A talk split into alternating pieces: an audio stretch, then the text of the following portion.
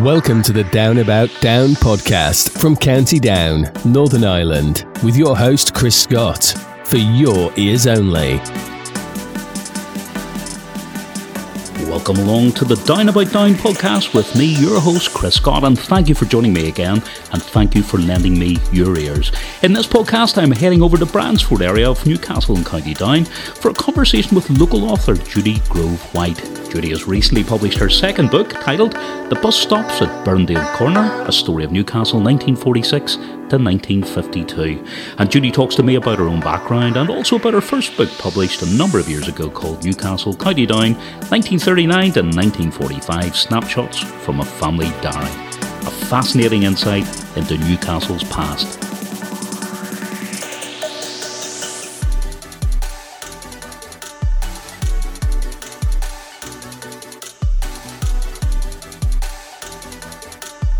Chatting with Chris on the Down About Down podcast. I was flicking through the Belfast Telegraph, the 8th of July 1977, and, and this next uh, lady who I'm with, uh, I'm out of Bryansford today, she's just looking at me going, What is he going to say? But your name appeared in the Belfast Telegraph, 8th of July 1977, well, along with hundreds of other people, Bachelor of Arts. That's right. That's right. Judy Groves White, welcome. Thanks very much, Chris, and thanks very much for uh, doing this podcast. That's great. Thanks very much. Th- thank you for your time, but uh, 1977, it seems like a long time ago. It is a long time ago, and when I'm, I uh, talk with friends who were around at the same time, and they can't believe that we've been friends for that number of years. But yeah, I was at uh, graduating from Queen's with a, a degree in uh, history and politics, and uh, it was a thoroughly, I thoroughly enjoyed the time in Queen's. Again, that was a strange time because it was in the middle of the Troubles, and uh, I remember walking down. We were in Queen's Elms res- halls of residence and walking down uh, to a, an event at the the old QFT, which was around the corner, and uh, it was part of Queen's Festival at that time. I think it was Robert Powell was giving a talk, uh, and walking down there, and a, a soldier sort of hiding behind the, the wall, you know, with his gun there, and uh, you just I'm walking back, and you just didn't think of the of the dangers of uh, of it at that time, but it was a, a, lo- a lovely time. Yeah. Uh, and, and there's been a lot of water under the bridge since that. But we're going back to early waters now because you have brought out two books, and, and, and very recently one has been released uh, called The Bus Stops at Burrendale Corner. Now, we're not that far from Burrendale Corner at the minute where we're actually recording this, Judy. No, no, we're only a couple of miles down the road uh, from Burrendale, and uh, Burrendale was where my grandparents lived. They moved there in the 19, late 1930s to the house that was there before the hotel. And they moved there with their daughter, who is my mother, and uh, their son, Alan. And they had moved there, they'd retired, they'd been out in India uh, working. He was wor- working on the on the railways as an engineer, and originally they were from the Dungannon Coalisland area, but uh, I think they probably moved here because of the seaside town and the golf. They were both very keen golfers, so uh, they moved into Burrendale and they lived there. And my grandfather died in the late sixties, and my mother grandmother died uh, early seventies. So uh, they were there until that time. So you actually knew your grandparents and you had conversations with them. Yes, yes. When we were children, we would have come over. Uh, we were living in Scotland at that time, so we would have come over for holidays, and uh, we used to love coming over to Burrendale because it's such a, a a magical place for children. The garden and the house. My grandparents weren't uh, formal in any way. You know, they had dogs, and uh, it was just a, a very relaxed sort of lifestyle. And so it was lovely going in and uh, discovering the, the gardens and then also being able to walk up to Newcastle and going onto the beach or visiting the shops and spending our pocket money. Yeah, brilliant times. You know, how much did you absorb at that stage those stories and, and, and things that grandparents may have talked about? Although, and sometimes in those days they didn't talk in front of children. But I mean, what what did you absorb? No, my, my grandparents didn't talk so much about that. That it was my, more my mother who uh, would have told us about stories uh, about my about living in Burrendale and uh, about living in there during the war and the soldiers the American soldiers, and uh, they would have been invited into the house, and uh, so that was something that that I remember more than my grandparents uh, talking about their war experiences or that time. I think they sort of lived from day to day. They didn't think much back to what it was like in those days. You know, they just lived for the day rather than looking back. But uh, I think, as I say, afterwards you heard more about what Mum would have uh, remembered about growing up, and uh, she remembers the, as I say, the war and having to make up clothes because of the war, the rationing, clothes rationing. So you had to be very careful with your with your clothes. and uh, she had a great time. You know, I mean, the the there was plenty going on during the war. She was been about 18, 19 at that stage. And my grandmother uh, was a very sociable person, so she would have uh, enjoyed having soldiers coming in and chatting them.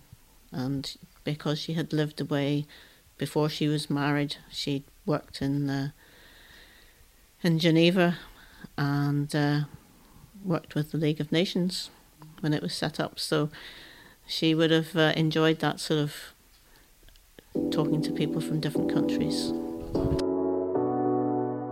Chris Scott on the Down About Down podcast.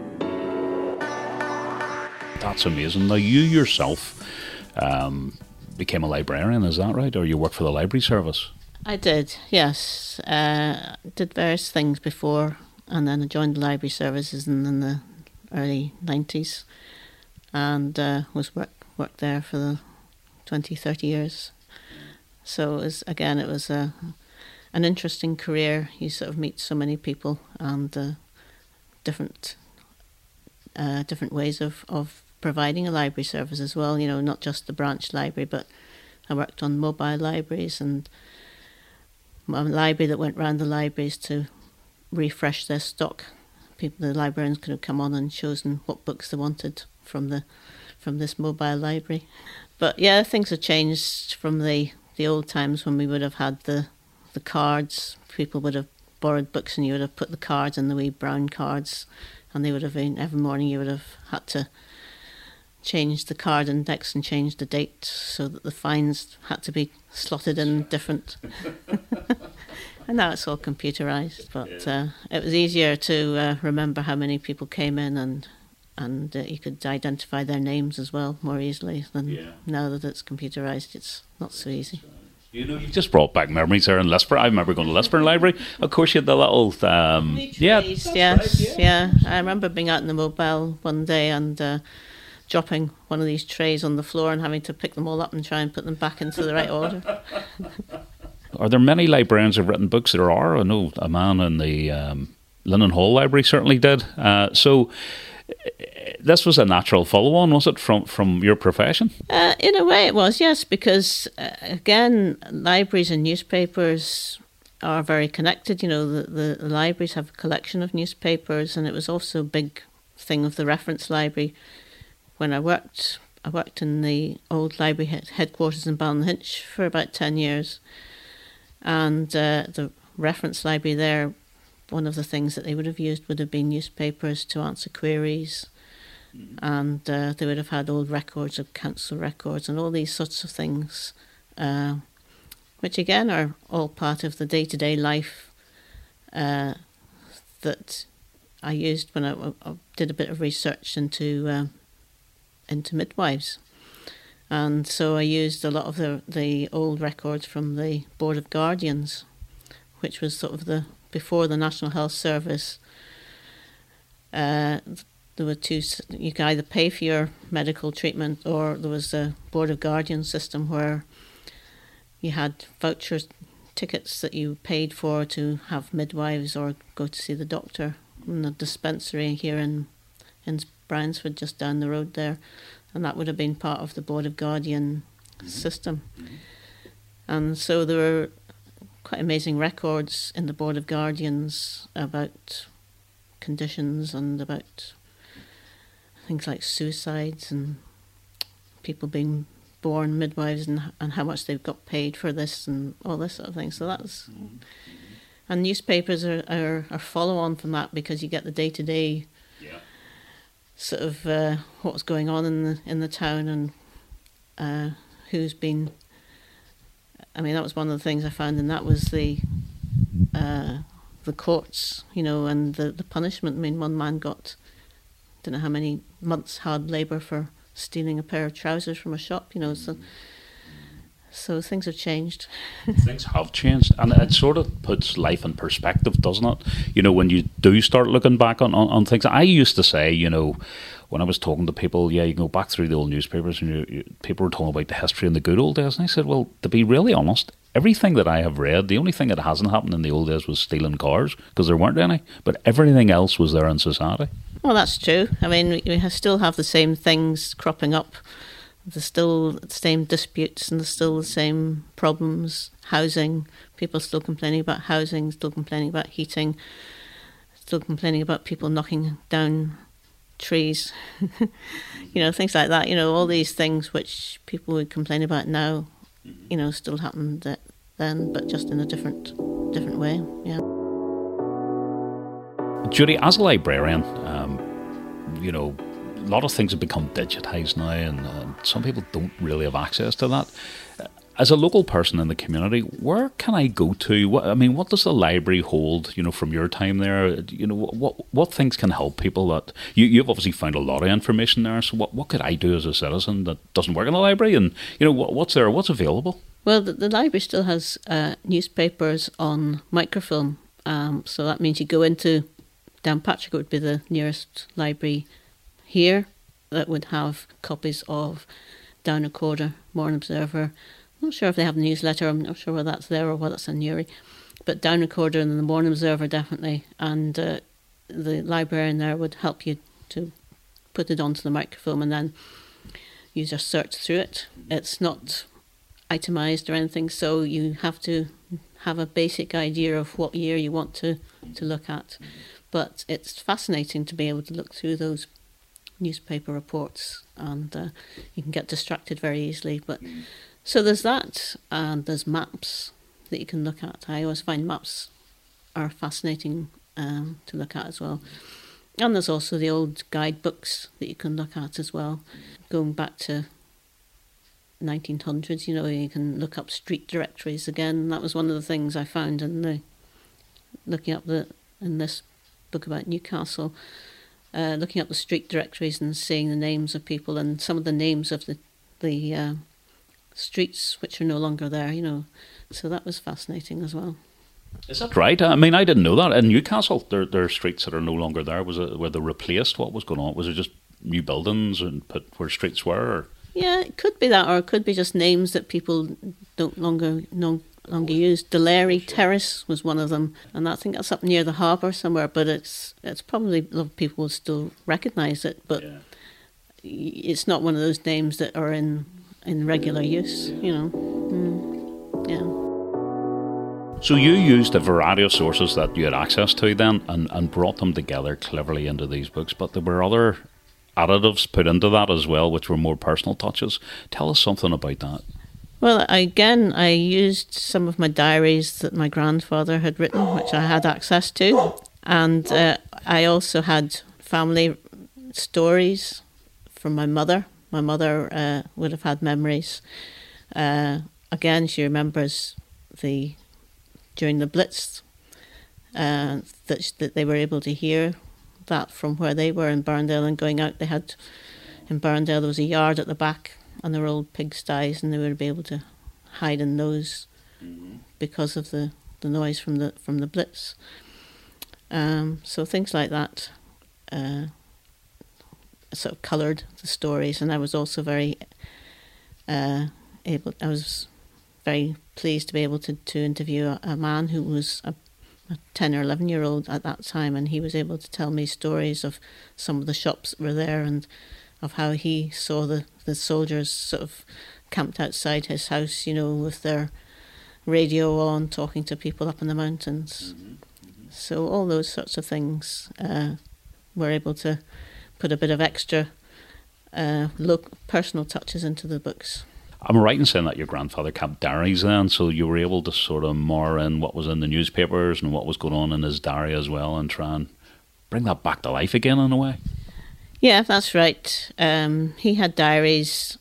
Uh, mostly, most most days he would have he would have written in, in the diaries, and he was a, a a keen gardener, so a lot of his entries were things like uh, you know, hard frost, or it had been raining very heavily, or the rabbits had got in and eaten the eaten his uh, runner bean shoots, or he had to put stuff out for the for the uh, the slugs had been in and eaten the lettuce, and uh, then he would have used some of his surplus vegetables and he would have taken them up to the local shops to sell.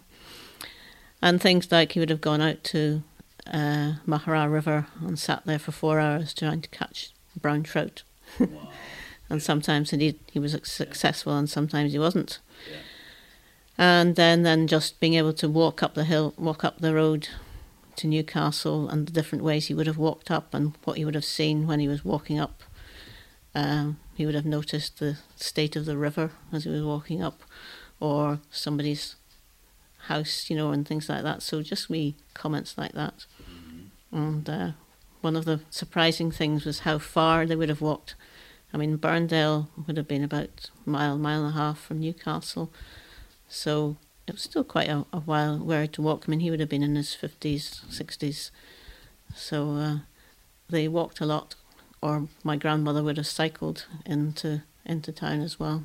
Were there actual local people mentioned in those diaries as well? And you know, so you'd been walking past Joe Brogg's house, and, and, and there'd been a comment about that as well. Yeah, that's right. There were local comments. I mean, the the person who lived behind them was Miss Sadie Cox, so he would have met her, or would have met one of the local farmers, the Annets or the Spears, and would have talked about the, the local rates or the state of the the river or things like that, or Miss Cox's cows escaped into the garden and trampled on the on the lawn, and him having to fill up the the the, uh, the holes in the in the lawn afterwards. So and then he would have met, um, otherwise met Commander Kilgore in the in the town and was talking about daffodils and things like that. You know, so he mentions a lot of people and. Uh, he mentions also going up to collect the papers. That was the other thing he would have done on a daily basis, and collecting sweets. He like he was a had a sweet tooth. Chatting with Chris on the Down About Down podcast. So you finished that and you stopped in 1945. Had you the intention at that stage to carry on, or did it sort of grow on you over time, or I'm never going to do that again? You know, what was your thought once you'd finished that? Well, that was the the big th- the big thing was to get the the story of the war out. Uh, I've been working on that for some years, so that was my big accomplishment, and it was the first book of that type that I'd written. So it was uh, quite daunting to to have it published, and then it was very gratifying when I did get good. Uh, reaction back to it. So once I had done that, and then people said, "Oh, you know, I really enjoyed that," so I thought, well, I'll do another one. And the second one came about because there'd been a lot of changes in Newcastle after the war, and there was also a lot of changes within the family, with my mother uh, going out and about, and then obviously eventually meeting my father. And so I thought, well, let's finish it off when they get married, and that would be a natural conclusion to that. Which was 1952, then? 1952, yeah. And as I say, there were lots of things happening in Newcastle between the war and 1952, and I thought, well, that's a good opportunity to incorporate all of that. Tell us something about that because the war the war had ended and, and VE Day and so on. There were lots of celebrations, but life was still difficult though. I mean, there were still rationing, as my understanding. Yeah, there was still rationing, and at one stage in England they rationed potatoes, but they never brought that in over here. Whether it was because of the sensitivities towards the famine, and it was also partly because with Northern Ireland being more rural, there was better supply. But uh, things like fuel, I mean, we're talking about f- fuel poverty over here at the moment, but at that stage, one stage after the war, uh, there was a shortage of fuel because the war had uh, had prevented um, some things, you know, so that it's still having a knock on effect. And with the Cold War as well, that was having an effect. So there was a stage where we were getting coal from Scotland, but not from uh, the west coast of Scotland. It was coming from the east coast and having to travel around, making a quite a long journey from one from the east coast to to Ireland to, to bring coal. So you were having to be very careful about your fuel at that stage. And I think one stage Kilkeel decided to stop its public lighting to to uh, ease up on the on the fuel consumption. There's something we didn't know. Yeah, okay. So the coal boats would have come in. I know living in Killough, they talk about where the coal quay was. So it was the same in Newcastle then, was it? Well, I mean, Dundrum port was still busy, very busy. There would have been boats coming into to Dundrum, and uh, I think whether they used the tr- the trains to transport the, the coal or whether it was the the road. But uh, yeah, Dundrum would have been a, port as well as Kilkeel. But uh, yeah, I mean that, that there would have been a lot of stuff coming in into to Dundrum uh, generally, yeah. I think it mentioned in, in, in, the book about housing then, so obviously housing is always developing as it is now, but in those days it had really just starting, you know, to expand. Yeah, yeah, I mean, uh, it was a huge, it was over a hundred houses built uh, in the area between, well, b- between 1946 and 52 there were uh, a lot of houses built privately in Tullybrannigan area, and then there were also houses which were built by the housing trust uh, for people who were called workers' houses. But uh, so there were prefab houses, a mixture of prefab houses plus also uh, brick built houses, and they were mostly in and around the Castlewell and Dundrum Road areas. And the prefab houses were sent over in kits from England, and they were originally intended to be for 10 years, but some stayed on for longer than that. So, when you think about it, I mean, that was a huge amount of change within that area. Castlewellan was the uh, Dunwellan Park, Bernagh Green, they were all built in that area, and then houses along the Dundrum Road, and then the Tullybrannigan estate, uh, houses that you would have seen as being there for years. They were all built uh, in and around that time, and there was one dispute with one of the with the housing contractor who wanted to build a, a shopping centre in Tullybrannigan, but uh, the council said no. A lot of the councillors were local shopkeepers who who didn't want the competition. So that that was uh, the, the some of the workers uh, marched on the council because their jobs were on the line. You know, the the shopping the housing contractor was threatening to pull out if they didn't get the, the housing centre built or the shopping centre built. And then you, you'd mentioned offer, but I know you've covered in the book the railway. Then we're we're all closing down basically at that stage. Yes, yeah. Again, after the war, the uh, trains were being less used. During the war, of course, there was a lot more transport or a lot more people using the, the trains, whereas after the war, people were starting to use their own transport and the buses were coming in. So the trains were losing money. At that stage, they were still under the old Belfast County Down Railway, separate uh, companies, and then they were all amalgamated under the Ulster Transport Authority. But they were still losing money, and the, no money had been put into refurbishing the the trains, so they weren't a very comfortable ride. I don't think you know. So, yeah, so the Belfast County Down Railway did, or the Ulster Transport authority decided to stop trains coming from the Belfast through Ballynahinch down Patrick that line into Newcastle in 1950. But there were still trains coming from the Belfast and then coming down to Castlewellan and across to Newcastle. So you could have come that way, and that was stayed on for a few more years. You know, my memories of, of Newcastle as a child, and maybe they're they're memories that and sort of encapsulated in photographs, and you think you remember it because you were in the photograph. But you know, this was the big place in the early 1970s. You came to Newcastle to the beach. The generation before before me and even my grandfather, this was the place to go for a day out, and it was a day out. Um, if you were having your honeymoon, you came to Newcastle. Do you know it was it was somewhere miles away. That that you know you, it was a special day.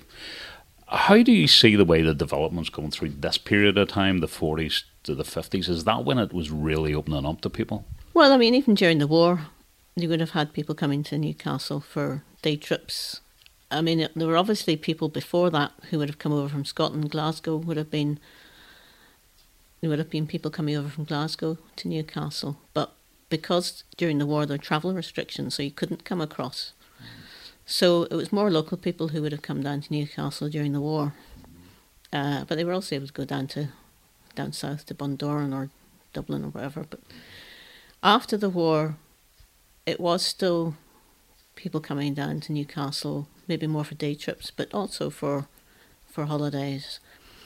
Uh, but you start getting things like caravans starting to come in, and uh, so there's a change in the way people are holidaying uh, as well.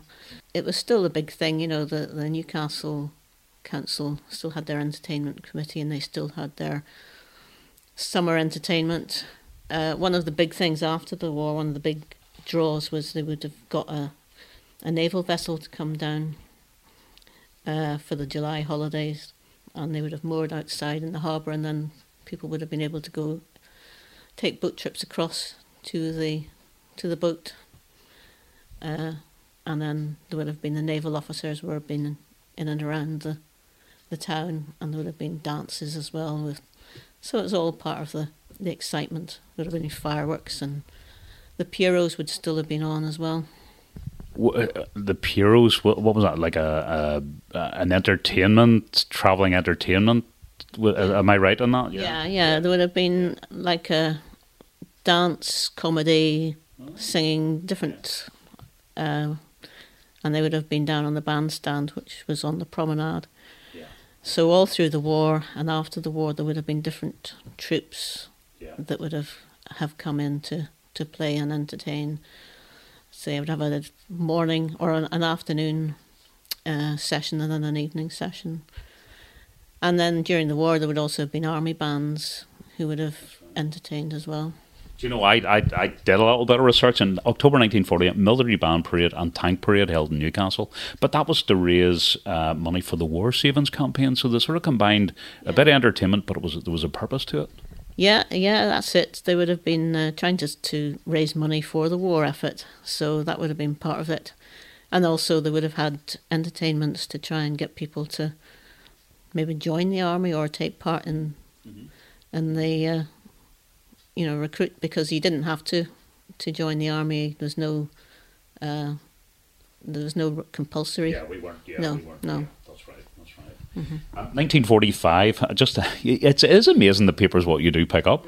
Um, Belgian soldiers had been in a collision, Bryansford Avenue and Shimna Road, and uh, then St Mary's Hall had been requisitioned by the military. It had such an impact on life here, really. It did, because most of the, the local cafes and halls were requisitioned during the war for the army, and they would also have requisitioned, I mean, Slieve Donard was requisitioned at one stage for a refugee, to house refugees. Um, so a lot of the houses and buildings would have been used for the army, and uh, it was only just after the war when some of the the halls were allowed to be used for mm. what they were originally intended for. As you rightly said, every year about August or September time, there was a massive uh, entertainment display put on in Newcastle with the fireworks. Military Band Parade fireworks display in the Donner D- Domains. Thursday the 21st at 8 pm, the band of the Royal Irish, uh, Royal Irish Fusiliers, Toy Soldiers on Parade. What did that mean? I didn't come across that, no, Toy Soldiers, no. But uh, yeah, generally there was a mixture of, of entertainment, and it was very basic. You know, there's fireworks, there was swimming gala, there was pitch and putt golf mm-hmm. tournaments, there was um, gymkhanas. Uh, so a lot of the stuff that maybe people re- still remember from their childhood, you know, that was still still going on. Uh, I suppose there's no new ideas for for entertainment. Mm-hmm. And, and life was changing as well, you know, in the outside of here, uh, within royalty even as well. Television, uh, music was changing. It was going into we're going into a rock and roll era. There was so much happening at that time.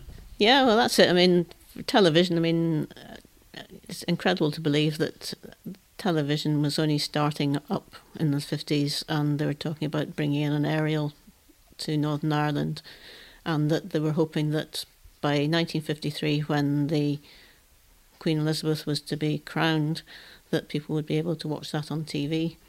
So before that, people were reliant on radio, newspapers, and things like that. But yeah, things have changed quite a lot. when you were researching for your books, what about photographs? Where, did you find those hard to obtain because of the nature of the, the time, I suppose, that there were, there were only so many box cameras and brownies about at that stage? Yeah, that's right. I mean, a lot of people wouldn't have had photo cameras. I mean, I have been lucky that we had some family photographs from that time, but uh, the down recorder certainly had no photo photographs at that stage. And the Mourne Observer, it started in 1949. It did have some photographs, so I was able to take some photographs from them, but also from some of the other uh, newspapers, the Belfast Telegraph newsletter. They would have had photographs.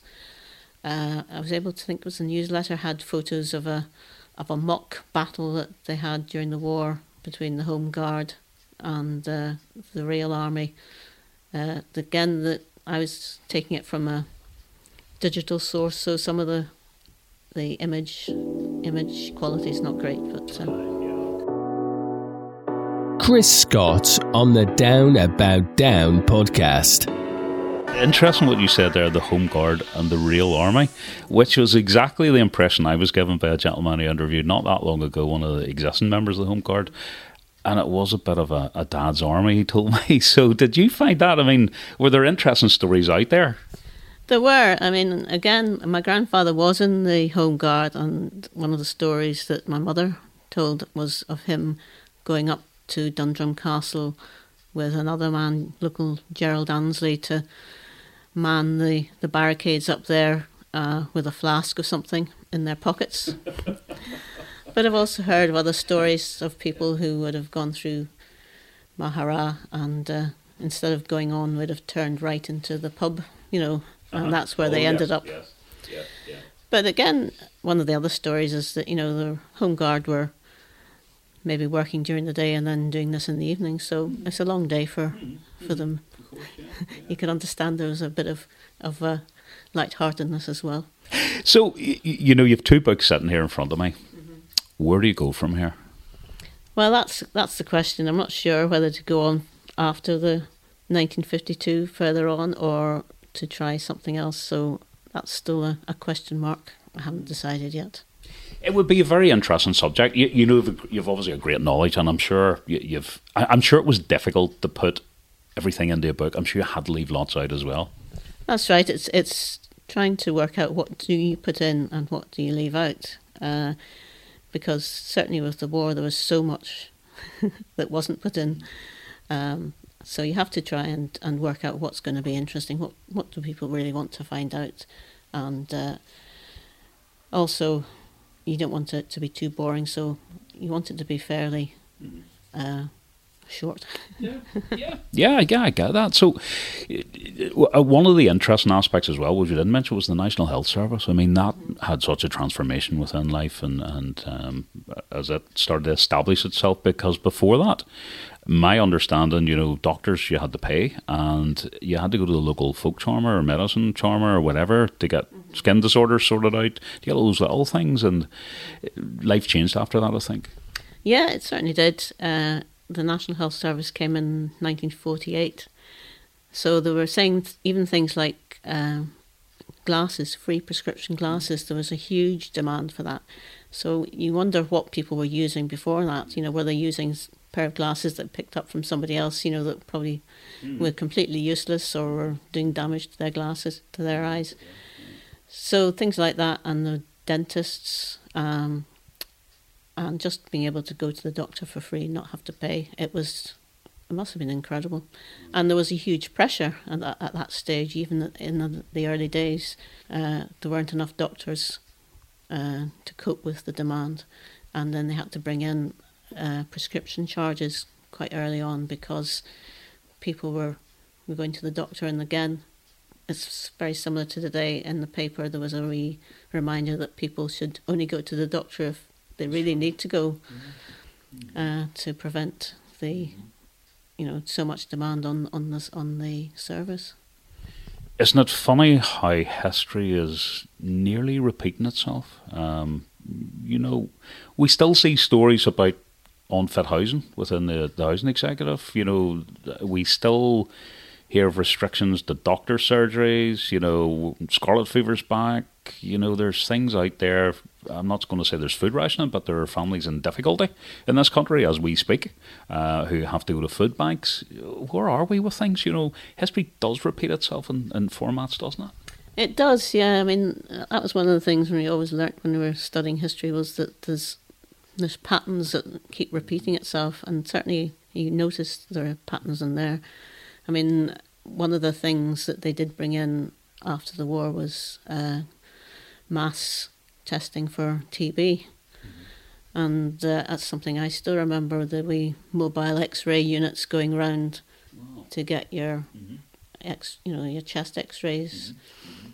Uh, but in those days, there was diphtheria was one of the, the things that they had to worry about, scarlet fever, and uh, there was the local medical officer who had to check children going to school with lice, and you know all these things that. Uh, well, still today you have that, but uh, you have reports of people in those days with houses where the, the wind was coming in, the rain was coming in through the windows and through the chimneys, and uh, in those days there was no central heating or anything like that, so it was pretty cold, pretty pretty bad. Yeah. Uh, and then the roads as well, potholes in the roads and uh, the state of the roads was. It hasn't changed. It hasn't hasn't changed. No. so you do wonder what's progress and what's not progress. Yeah, but, uh, yeah, yeah. That, that's so true. That, that, they, that, that's it's an absolutely fascinating subject and and very very local and social history here.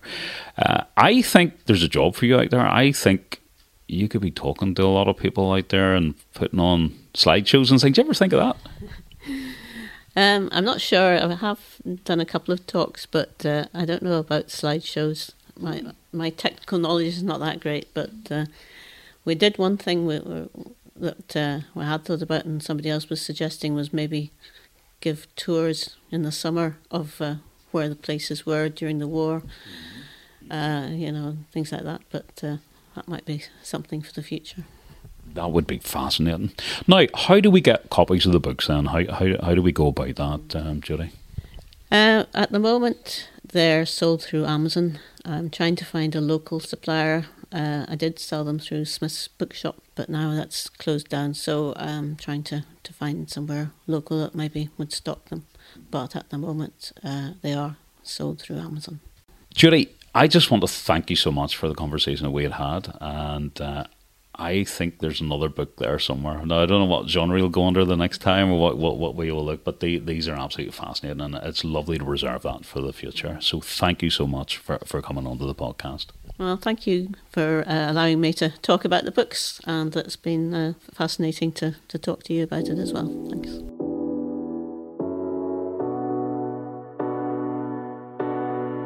Thank you so much to Judy Grove White for that interesting conversation. I would hope to hear from Judy in the future, no doubt about that. If you are interested in obtaining a copy of her book, then have a look at Amazon.com or Amazon.co.uk. The bus stops at Burrendale Corner, Newcastle, County Down, 1946 to 1952. Further snapshots from a family diary. So until the next Down About Down podcast with me, Chris Scott, stay safe and keep listening.